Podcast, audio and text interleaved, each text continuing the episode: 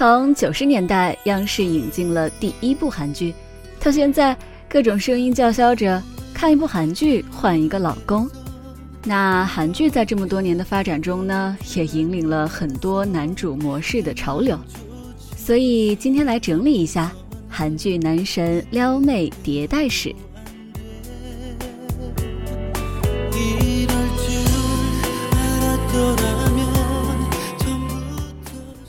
第一代韩剧里面的男神大多都是深情多金的帅骑士。一九九三年，央视引进了第一部韩剧《嫉妒》，但是直到四年后，同样由崔真实主演的《星梦奇缘》才算真正开启了国人的韩式少女心。当安在旭饰演的大明星江明在演唱会上一边走向观众席里的女主角涟漪。一边唱歌向他表白的时候，我想无数女观众对着电视机幸福的要晕倒了。王子爱上灰姑娘的经典款组合由此就开始大行其道。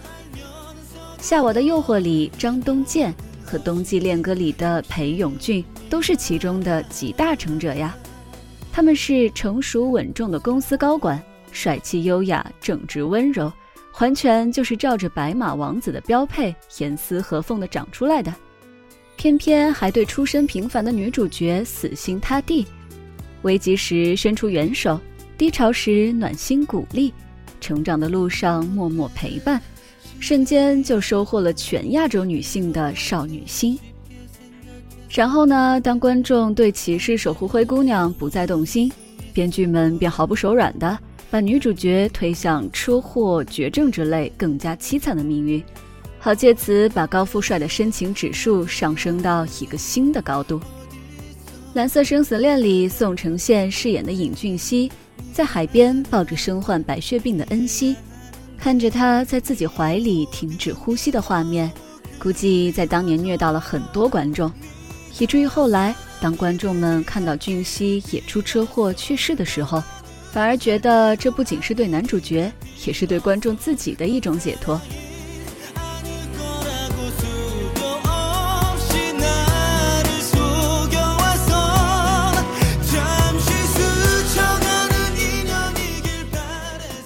当观众对车祸、绝症之类也开始吐槽的时候，韩剧就迎来了第二个时代：酷炫、狂拽、反差萌。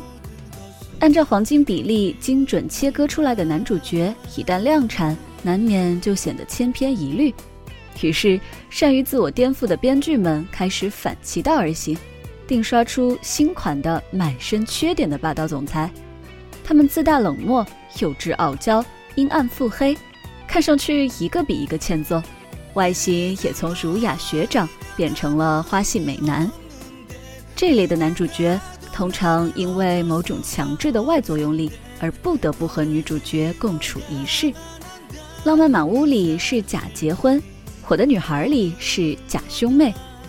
于是，在朝夕相处中，女主角总是能发现霸道总裁酷炫狂拽伪装下有一颗善良又敏感的内心，继而就无可救药地跌入了陷阱。起初，越是嚣张跋扈的男主角。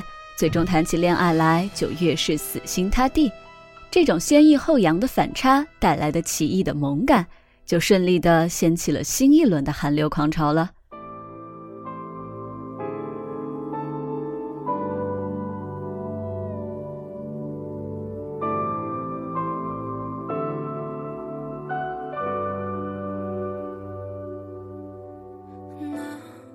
韩剧三点零时代。简直就是犯规的特异功能。当穷尽了人类世界里各种大众情人的可能性之后，编剧们就很自觉地把男主角给送上天了。《神显王后的男人》里，金鹏道凭借着一张符咒可以古今来回穿越；听见你的声音里，朴修夏会读心术；《主君的太阳》里，宋中原可以斗鬼；而到了《来自星星的你》里面。涂敏俊已经犯规到不像话了，颜值一流，隐形富豪，通晓百科，瞬间移动，还可以暂停时间。最关键的是，来自外星的他已经在地球上活了四百年，竟然还没有谈过恋爱。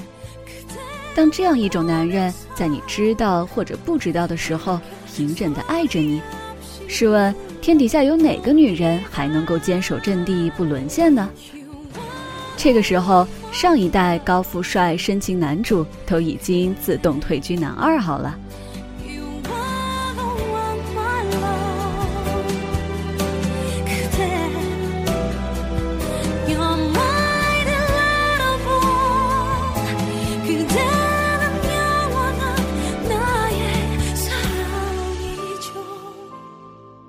那么到了今天呢？韩剧已经开启了第四个时代，和女主恋爱，和女观众调情。杜教授刚刚消失在虫洞里，柳时镇就坐着直升机出现了。如果说前几代的男主都还是在和女主角谈恋爱，那么自从《太阳的后裔》开始，宋仲基直接穿过屏幕盯上了女观众。作为新一代的颠覆者。他一改往日相互试探，到第八集才接吻的墨迹作风，只用了两集就火速走完了误会、表白、约会、分手一套标准流程，为的就是要让观众全面的见识他的撩妹手段。只要顺利入坑，后面演什么剧情还有人关心吗？维和部队军人柳时镇和无国界医生姜暮烟，不同的职业身份。让男女主角在贫富对立之外，终于也出现了真正的价值观冲突。沙漠战地的大场面也成功洗刷了以往韩剧的低幼感。